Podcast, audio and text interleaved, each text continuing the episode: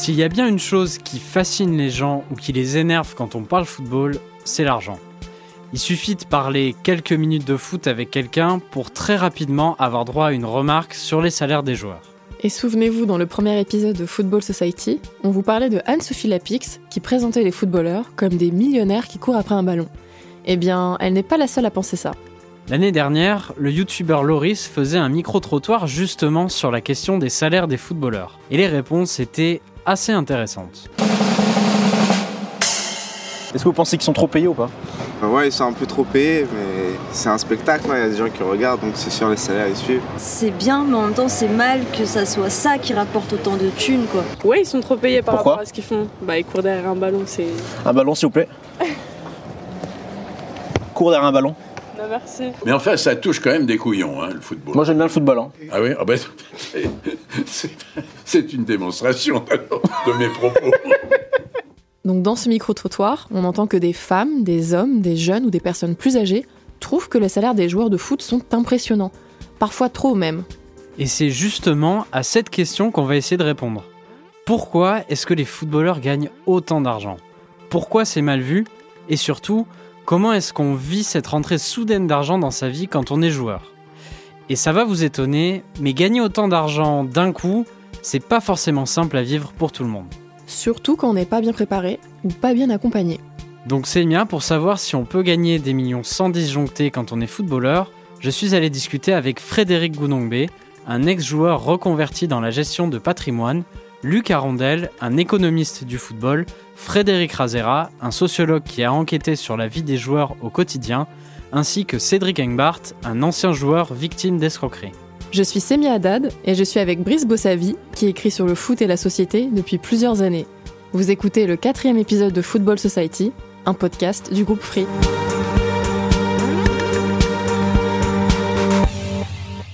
Avant de parler des joueurs et de comment ils gèrent leur argent, Brice, tu avais envie de répondre à une question qui va permettre sans doute de mieux comprendre la suite de l'épisode.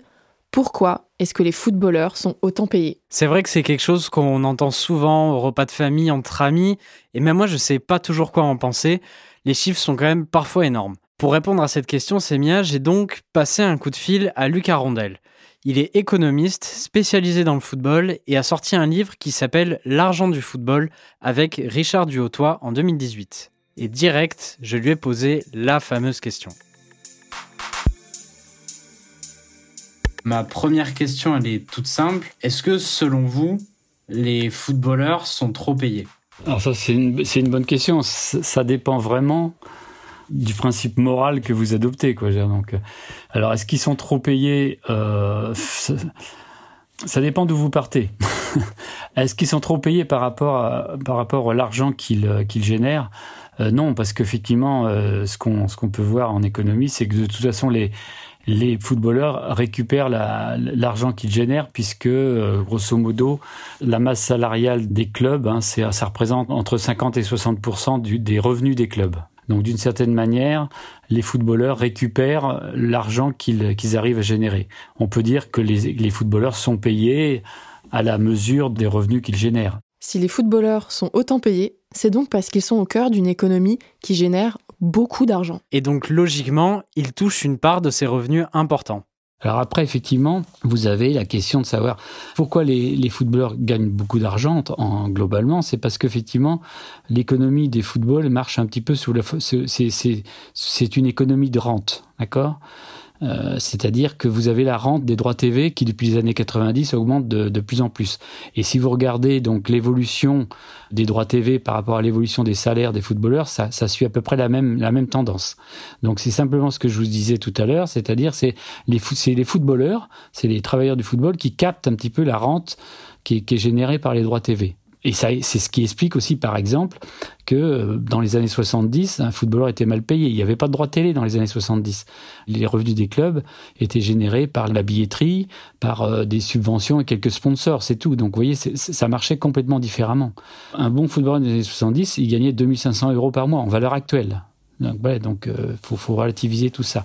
Donc aujourd'hui, il gagne, il gagne beaucoup plus d'argent parce que effectivement, il y a, il y cette rente des droits télé qui est venue euh, gonfler un petit peu les masses salariales des clubs. Si on regarde de plus près, il y a en fait de nombreuses inégalités de salaire chez les footballeurs. contrairement à ce que l'on pourrait croire, tous ne gagnent pas forcément des millions comme vous le disiez tout à l'heure, euh, voilà, c'est le salaire de Neymar, c'est le salaire de Mbappé, c'est euh, c'est ça qui est mis en avant, c'est les transferts. Là aussi, on a une vue biaisée des transferts. Il faut savoir que les transferts payants, ça représente que 10 à 15 de la totalité de la mobilité des footballeurs. C'est pas beaucoup, quoi. Il y en a très peu qui sont au-delà de 100 millions, par exemple. Il y en a très peu, hein, très très peu. Mais c'est vrai qu'on n'entend parler que de cela. Donc ça, ça, ça procède de la même déformation un petit peu de qu'on a du football.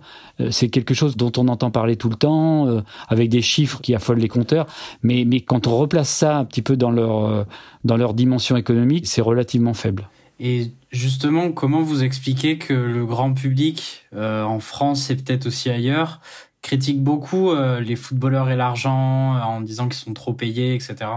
Mais je pense qu'il y a... Est-ce que c'est un mépris de classe? Est-ce que parce que c'est des gens qui sont d'extraction modeste, qui parlent mal, etc. il peut y avoir ça. Parce que d'une certaine manière, ce qui est intéressant à analyser, c'est que d'un point de vue économique, euh, il y a, d'autres activités qui fonctionnent comme le football. Vous regardez le cinéma, les activités artistiques, les, chanteurs lyriques par exemple. Hein. Les superstars dans le chant lyrique gagnent autant d'argent que les footballeurs sur leur carrière, sans, doute plus d'argent que la plupart des footballeurs. Voilà, c'est pas la même, c'est pas le même art, on va dire. Donc peut-être que euh, on le justifie plus comme ça, alors que bon, c'est pareil, quoi. C'est, enfin c'est pareil. Les inégalités sont aussi très fortes. C'est pareil parmi les acteurs de cinéma. Vous que sans doute que quelques acteurs dont on entend parler qui gagnent beaucoup d'argent et il y en a beaucoup d'autres qui gagnent beaucoup moins d'argent. Donc on est un peu dans le même système. Et voilà. Alors pourquoi le football? Euh, Ben, je pense que c'est c'est son côté populaire qui sans doute qui déplaît. Euh, c'est un bouc émissaire facile.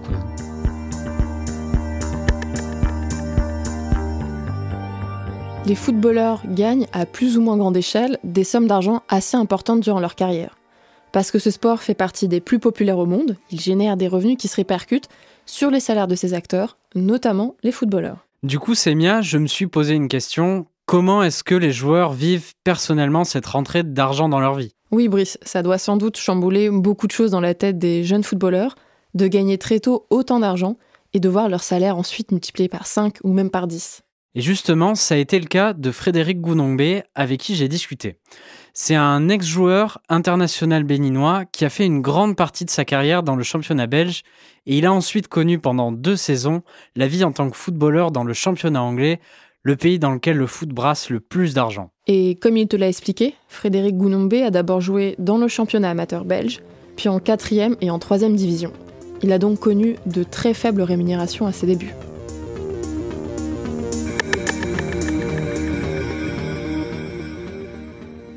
J'ai commencé au niveau amateur à Odergem, donc c'est un club euh, qui était à l'époque en deuxième provinciale. Donc deuxième provinciale, c'est l'équivalent de la oui septième division. Et euh, tout de suite après, donc j'ai intégré l'équipe première. Et ensuite, donc après Odergem, j'ai été à Uccle Léopold. Donc ça, c'était en promotion. Donc la promotion, c'est la quatrième division. J'y suis resté euh, trois ans, puis ensuite j'ai progressé vers la troisième division à Olieu Aventem. Donc là, c'était semi-pro donc là, ça commençait à devenir sérieux et, euh, et euh, j'ai aussi commencé à le prendre euh, plus au sérieux. Et ensuite, donc, de Woulu et Zaventem, c'est là que j'ai été démarché par des clubs de première division pour ensuite signer mon premier contrat pro avec Zult Wargame, qui est toujours un club de première division actuellement. Donc mon premier contrat, c'était d'ailleurs en septième division Undergame. C'était bon, c'était d'ailleurs pas un contrat, on n'avait pas de, de rémunération fixe, mais on gagnait 75 euros par match gagné. Et ensuite, à Huc, je suis passé à 150 euros, puis 300 euros euh, en rémunération fixe, plus des primes de match. Bah, ça restait un hobby, mais c'était toujours agréable de commencer à gagner de l'argent avec euh, en, se faisant plaisir.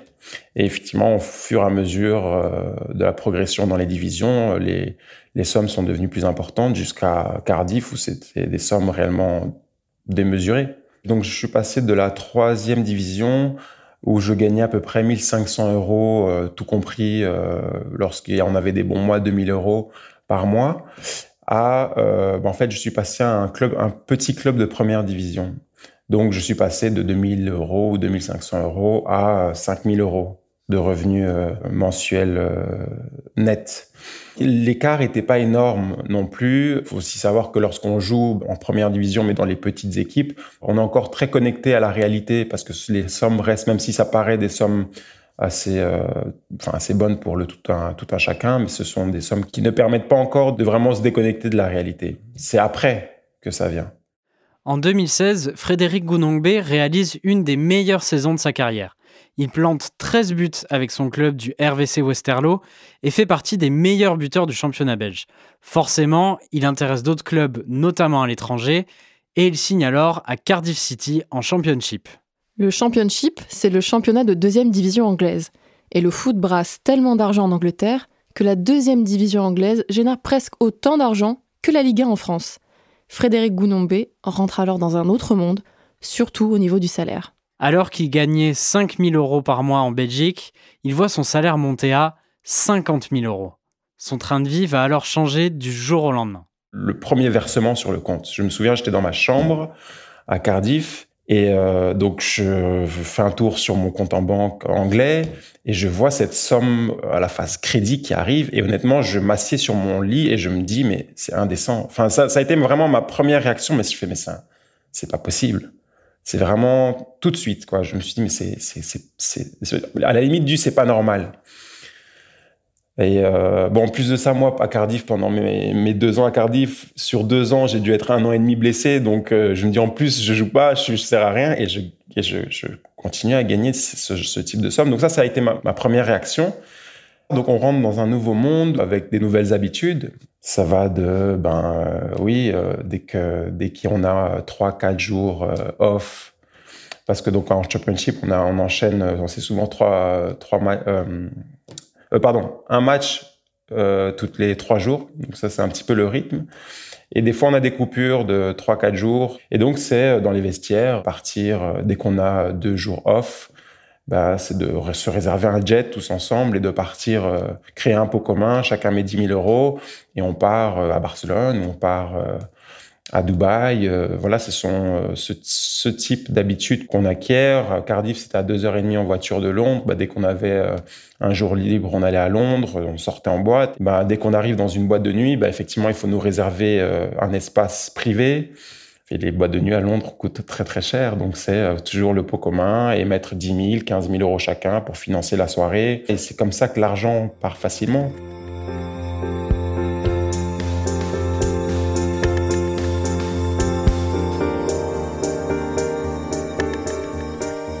Gagner de l'argent, jouer dans un championnat exposé, c'est vrai que ça peut faire rêver.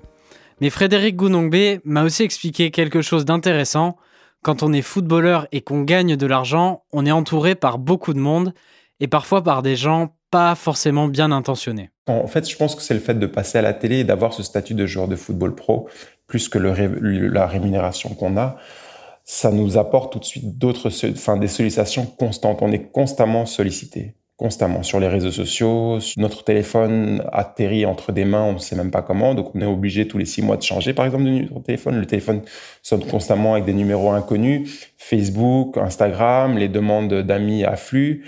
Donc on est sollicité constamment. Donc pour le peu qu'on n'ait pas euh, un cercle proche fermé et fidèle, ben, on peut très facilement ouvrir des portes à des personnes qui sont là juste parce que notre statut a changé et qui sont intéressées que par euh, l'image que l'on dégage et par euh, l'argent qu'on a. Donc ça, c'est clair et net, et c'est pour ça aussi que beaucoup de joueurs s'enferment. Ça va vraiment même plus loin que ce cercle amical ou familial. C'est vraiment, moi, je me suis découvert des, des cousins des cousins éloignés euh, pendant pendant ma carrière qui ne sont plus là maintenant que je suis qui maintenant qui ne sont plus là maintenant que je suis plus euh, joueur de football. Mais voilà c'est toujours des messages. Tiens je suis le fils de alors que je vais demander à mon, à mon père mais c'est qui ce monsieur? Non je connais pas. Donc c'est voilà c'est le genre de petites anecdotes qui peuvent arriver mais euh, mais mais voilà. Est-ce que est-ce que vous pensez que quand on n'est pas prêt par rapport à tout ça est-ce qu'on peut un peu péter les plombs? Oui. Oui, on, peut péter les plombs. Dans tous les sens, enfin, on, pète les plombs sur le moment même, mais tant qu'on est euh, dans, le, dans cette bulle, tant qu'on est euh, joueur de football, pro, rémunéré, grassement, bon ben ça va, mais surtout, euh, c'est surtout après qu'on paye l'addition, en fait. C'est vraiment ça, parce que on, on, pète les plombs, on se coupe de nos réels amis ou de nos amis initiaux pour se créer un tout nouveau cercle qui est très intéressé. Euh, on pète les plombs financièrement aussi parce qu'on achète des maisons, on achète des voitures, etc. On dit oui à toutes les sollicitations possibles de personnes qui nous démarchent euh, et qui veulent nous faire investir dans des produits très bizarres. Pareil pour, euh, on quitte sa copine avec laquelle on était avant notre carrière pour se mettre avec une fille rencontrée sur, je, c'est des clichés, hein, mais ça arrive sur Instagram et qui nous dit euh, qu'on est le plus bel homme euh, du monde. Donc c'est, euh, et donc voilà, on, pète réellement un plomb, oui. Et je pense que même si on est préparé, on, on a beaucoup qui, qui pètent ce plomb-là. Donc les personnes qui sont pas préparées, qui sont déscolarisées très tôt, sont plus sujets à avoir des problèmes plus tard. La première chose que je comprends, c'est que le rapport des footballeurs à l'argent n'est pas aussi évident que ça. C'est ça, oui, beaucoup de joueurs gagnent bien leur vie, mais non, ils ne sont pas toujours préparés à ça. Pour mieux comprendre les liens entre les footballeurs et l'argent, ce que ça représente pour eux, j'ai parlé avec Frédéric Razera. Il est sociologue et étudie particulièrement les footballeurs, notamment dans son livre Les footballeurs au travail, sorti en 2016. Et pour faire ce livre, Semia, il a vécu pendant 4 ans au cœur d'un club de foot en France auprès des footballeurs, jusqu'à même partir en vacances avec eux. Et il a donc pu voir comment les joueurs géraient la question de l'argent. Les joueurs ont, ont pas le même, par exemple, la même manière de démontrer l'argent. Par exemple, le cas typique, c'est le cas des voitures, quoi. Effectivement, c'est pas la même chose d'acheter une Porsche ou d'acheter une Audi pour un footballeur. Alors pour d'autres personnes, ça peut être un peu la même chose, hein, parce qu'on met tout ça dans le même bloc, avec l'idée que ça renvoie à des consommations, ce qu'on appelle en sociologie ostentatoires. Hein, on veut démontrer la richesse économique. Et moi, j'ai essayé de voir aussi pour les footballeurs ce que ça pouvait vouloir dire, notamment dans, dans cette première enquête sur le travail, où il y avait beaucoup de choses aussi sur le style de vie. Euh, donc il y avait la question de la consommation qui était un peu importante. Et ce que j'ai pu voir, c'est qu'effectivement, pour beaucoup de joueurs, il y avait, euh, et notamment qui étaient, euh, qui étaient des joueurs assez jeunes. Hein. Les footballeurs euh, sont, sont, terminent leur carrière à partir de 30-35 ans, hein, donc euh, sont quand même jeunes par rapport à, d'autres groupes euh, professionnels, de voir que bah, derrière se jouaient des choses importantes en termes de réalisation de soi. Bon, dans le foot, on a pour beaucoup de joueurs is- issus de classes populaires qui n'ont pas fait beaucoup d'études. Gagner de l'argent, c'est un- une, marque de réussite sociale et on a envie de le mettre en avant. Donc c'est des choses assez classiques qui sont pas propres aux footballeurs. Les footballeurs sont souvent dans les par certains journalistes hein, ou, même certains intellectuels euh, qui jugent rapidement leur mauvais goût, souvent euh, euh, qualifiés de bling bling, etc. Mais de ce point de vue-là, ils sont pas très différents d'autres catégories de travailleurs. hein. Je pense par exemple au, travail qu'a pu faire une sociologue qui s'appelle Lise Bernard hein, sur les agents immobiliers, où on retrouve à peu près le même rapport aux consommations. C'est le cas de Frédéric Gounongbe. Alors qu'à la base, il n'était pas flambeur, le fait de gagner plus d'argent va changer son comportement. J'ai jamais été dans un centre de formation, j'ai pas été déscolarisé, j'ai toujours eu un entourage très sain autour de moi euh, qui me disait de faire attention. Mais malgré ce fait-là, c'est vrai que lorsqu'on voit autant d'argent arriver sur euh, notre compte en banque mensuellement, c'est naturel. On a tendance à, enfin, nos envies changent aussi. Voilà, c'est un petit peu le syndrome euh, du parking lorsqu'on arrive sur le parking euh, des joueurs et on voit que tout le monde arrive avec une grosse voiture. Ben, on se dit bon, ben moi, j'avais une Opel Astra à l'époque. euh, bah, je vais, je peux pas arriver et continuer à arriver avec mon Opel Astra dans le parking. C'est naturel. Et puis ensuite, ça, ce, ce comportement se, se réplique à d'autres choses. Et donc, on a beau être sensibilisé par notre environnement, on a beau être sensibilisé par d'autres personnes, on le fait malgré tout juste pour être euh, accepté, entre guillemets, par notre nouvel environnement. Ça, ce sont des choses qu'il est, il est vraiment difficile de ne pas adopter ce, ce type de comportement. Je pense que c'est humain. Mais après, derrière, effectivement, il y a une discipline à avoir avec cet argent qu'on reçoit. Et c'est surtout là que peu de joueurs de foot euh, font, font l'effort ou se rendent compte, tout simplement. C'est vrai qu'on a tous en tête l'image du footballeur bling bling qui s'affiche avec une belle voiture et des vêtements hors de prix. Mais attention aux clichés, c'est pas le cas de tous les joueurs. C'est ce que m'a aussi dit Frédéric Razera. Alors ça, j'insiste sur une figure un petit peu typique. Tous les footballeurs ne se comportent pas comme ça. Et d'ailleurs, dans mon enquête, je suis en train d'écrire un, article actuellement sur cette question. Des joueurs se, se distinguent hein, en fonction de cette euh, de l'image du footballeur ostentatoire. Vous avez d'autres joueurs qui sont pas issus des mêmes fractions, par exemple des classes populaires, sans doute qu'on fait un peu plus d'études que les autres, qui ont intériorisé le fait que euh, mettre trop en avant l'argent, ça pouvait être perçu comme du mauvais goût. Eh bien, vont avoir des consommations qui sont moins tape à l'œil, pour le dire comme ça, qui sont finalement plus en lien avec des types de consommation de la bourgeoisie, on va dire plus traditionnelle, qui veulent pas paraître pour des parvenus, en fait, pour le dire vite.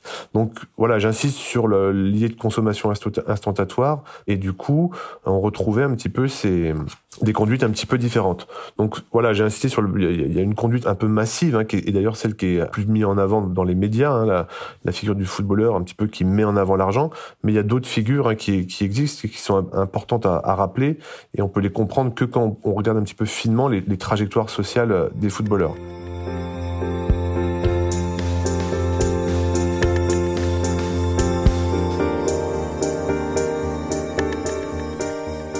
En 2013, Brice, une enquête du cabinet financier allemand Ship Finance révélait que 50% des footballeurs européens finissaient ruinés 5 ans après la fin de leur carrière. Oui, Semia, le chiffre avait fait énormément parler à l'époque parce qu'il révélait en fait un vrai problème dans le monde du football.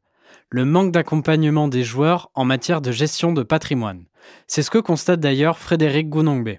En fait, c'est la, grosse majorité, hein, c'est 60% des, joueurs de football pro après leur carrière qui font faillite dans les 5 ans euh, qui suivent. Il faut savoir qu'un joueur de football en Angleterre gagne à peu près 50 000 pounds la semaine en première ligue. Et donc 60% font faillite dans les, dans les 5 ans, donc c'est assez incroyable. Et pour beaucoup, c'est pas le réflexe d'ouvrir euh, son courrier. Donc ça veut dire que euh, on retrouve des sacs à l'entrée avec des courriers pas ouverts parce que on pense juste au football et on pense pas à autre chose.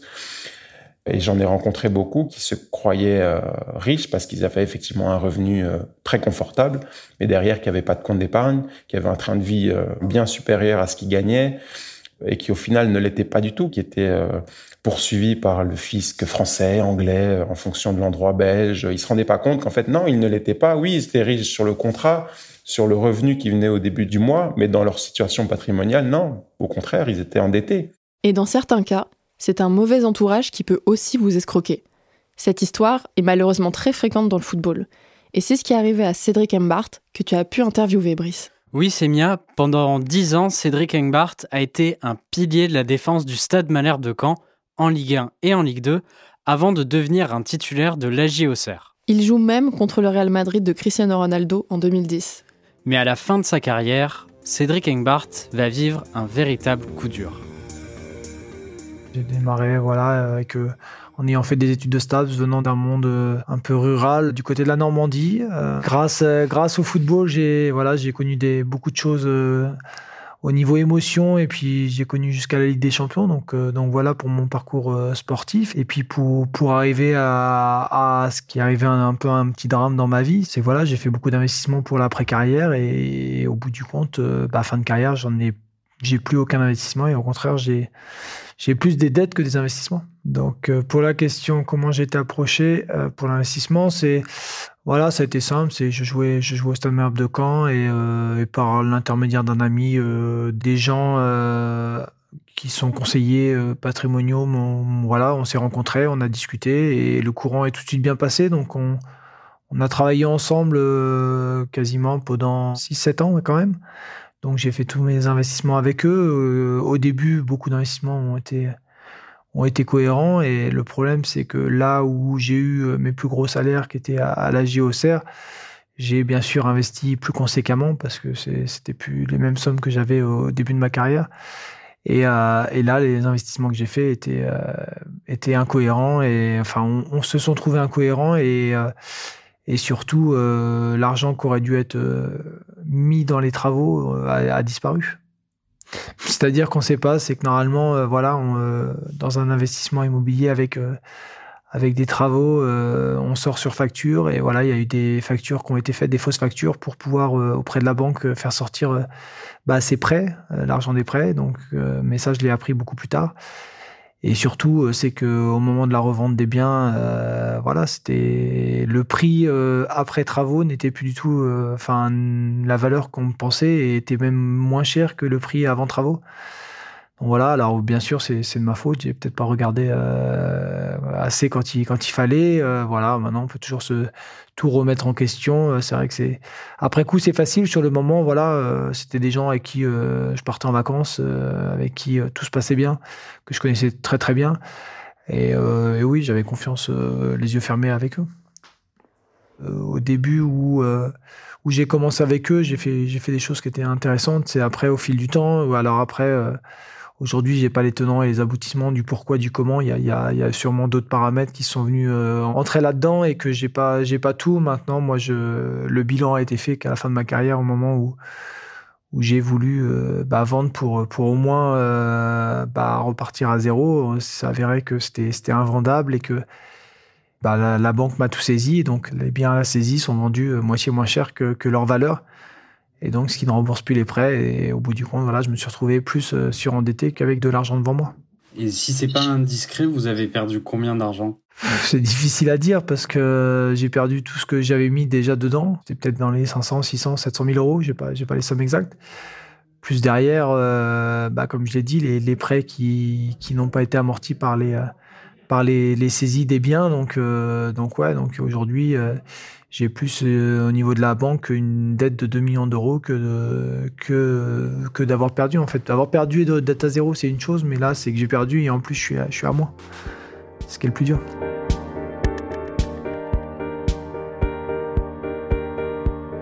Lorsque Cédric Engbart se rend compte qu'il a été escroqué, il est parcouru par un sentiment, la honte. On a gagné euh, beaucoup d'argent, euh, plus que des gens ne gagneront toute leur vie. Et au bout du compte, de se retrouver dans la situation, on a honte par rapport à ces gens-là qui, galèrent toute leur vie pour essayer de mettre un petit peu de côté.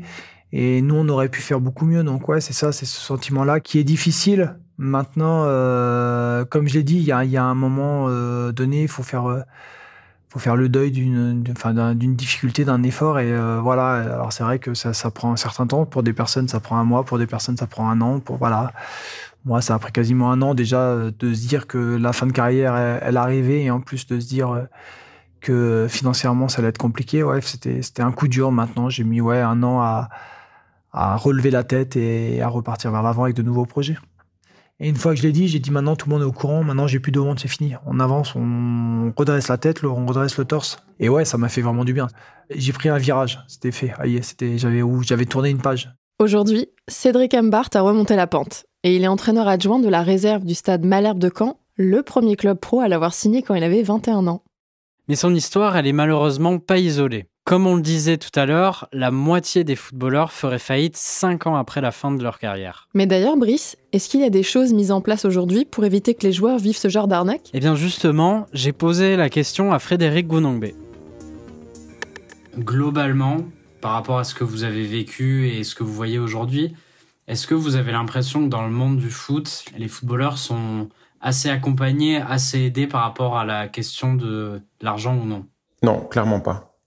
Clairement pas. Pourquoi? Parce qu'autour de, on en a parlé tout à l'heure, mais c'est donc ils sont dans une bulle qui privilégie la performance sportive. Donc il y a personne autour du joueur de football pro, et ça moi je l'ai vécu moi-même. Il y a personne qui a intérêt à ce que euh, il se projette euh, après sa carrière. Tout le monde est là un petit peu pour euh, presser le citron. euh, pour qu'il soit euh, performant le week-end, donc ça soit l'agent, parce que l'agent a intérêt à ce que son joueur soit performant, que ça soit le club, évidemment. Il y a réellement personne qui a intérêt à ce que le joueur réfléchisse à son avenir à long terme. Donc euh, clairement pas. Après, il y a des structures qui sont mises en place. Effectivement, il y a des boîtes de gestion patrimoniale qui le font.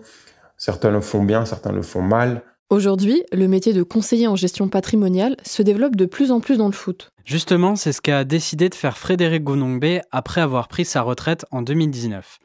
Il m'a expliqué qu'il aidait désormais des joueurs comme lui à mieux gérer leur argent. En fait, j'ai essayé de partir euh, de, d'un, de, la, de la, la, la, la question euh, quelles sont les raisons qui font qu'un joueur de football pro ou qu'un sportif professionnel fasse, faille- fasse faillite euh, après sa carrière? Quelles sont ces raisons? Donc, alors, les raisons, c'est effectivement, il y a de l'investissement, mauvais investissement, mauvais conseil.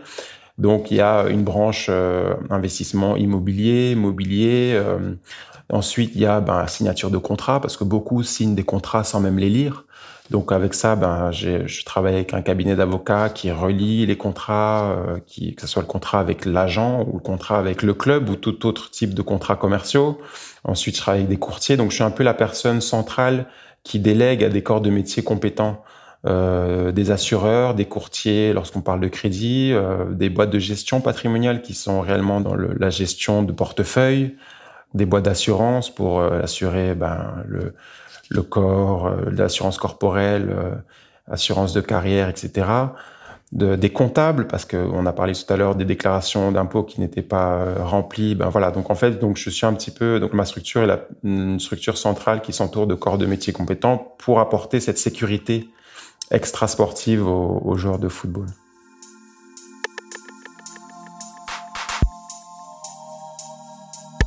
Comme te l'expliquait le sociologue Frédéric Razera, Brice, il y a une autre structure qui permet aux joueurs de faire attention à leur argent, la famille. Pour, bah sur le premier point, la question de la famille, moi, c'est quelque chose qui revient assez souvent, hein, sur l'importance des parents, et notamment les parents qui, euh, qui de faire attention. Les parents, nombre de parents ont, conscience que leur enfant est dans un monde euh, qu'ils ne maîtrisent eux-mêmes pas trop. C'est un monde où il y a beaucoup d'argent, il y a beaucoup d'intermédiaires, il y a quand même des institutions euh, qui encadrent le marché du travail qui sont quand même extrêmement complexes avec un droit du travail complexe. Enfin, il y a beaucoup de choses. Donc les parents sont, sont, euh, il y a quand même cette idée avant tout de faire attention. Et c'est pour ça d'ailleurs sous cet angle euh, qu'on on peut lire quand même tout un ensemble de choses qui sont de, de, de pratiques qui sont d'ailleurs souvent un peu dénoncées euh, dans les médias. Je pense par exemple aux joueurs qui vont utiliser leur famille pour gérer leur carrière. On peut voir ça aussi comme une forme de protection. Et euh, c'est cette question de la confiance euh, de la confiance et dans les pratiques économiques, elle est, elle, elle est importante et souvent influencée fortement par la famille, hein, notamment au début, hein, quand, ils, quand les joueurs sont jeunes. Voilà, fais, fais attention.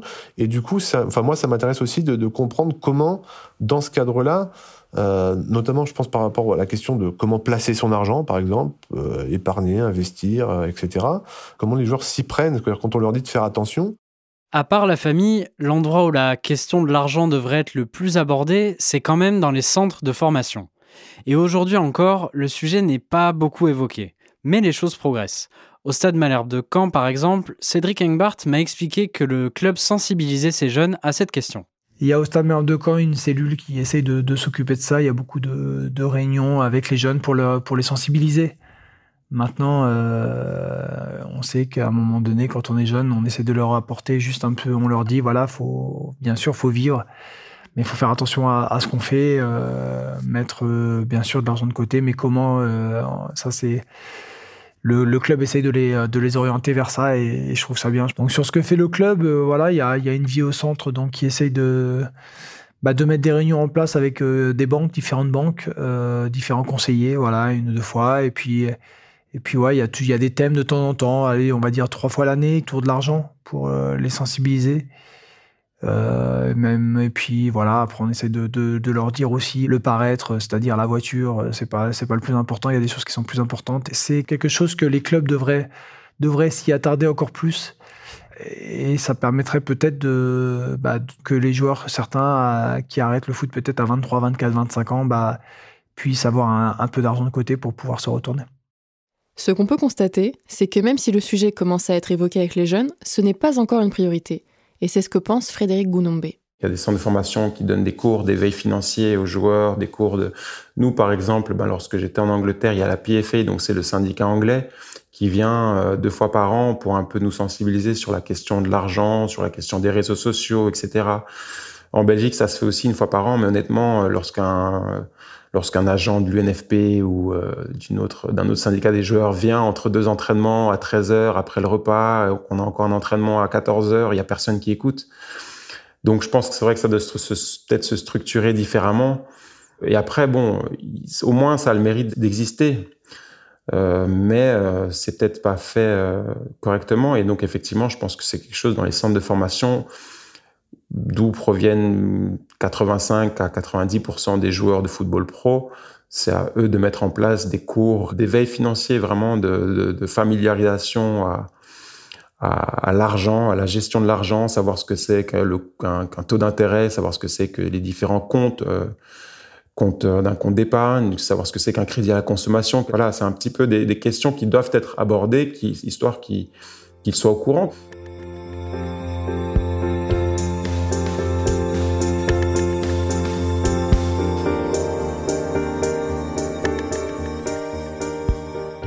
S'il y a une chose que j'ai apprise en faisant cet épisode, c'est que gagner de l'argent rapidement, ce n'est pas forcément facile à vivre, surtout quand on est footballeur. Alors oui, on peut se dire, les footballeurs ont de la chance, ils n'ont vraiment pas à se plaindre, mais en vérité, il faut prendre le problème autrement. Beaucoup de joueurs viennent de milieux populaires Et gagner de telles sommes en un temps aussi court, ça peut véritablement changer la vie de la personne concernée et aussi de son entourage. Il y a donc un vrai travail d'accompagnement à faire là-dessus, parce que sinon, les jeunes peuvent se retrouver à perdre pied ou à se faire escroquer par un mauvais entourage. Ce travail, il devrait être fait dès le plus jeune âge, notamment en centre de formation. Aujourd'hui, les actions qui sont mises en place sont encore assez réduites.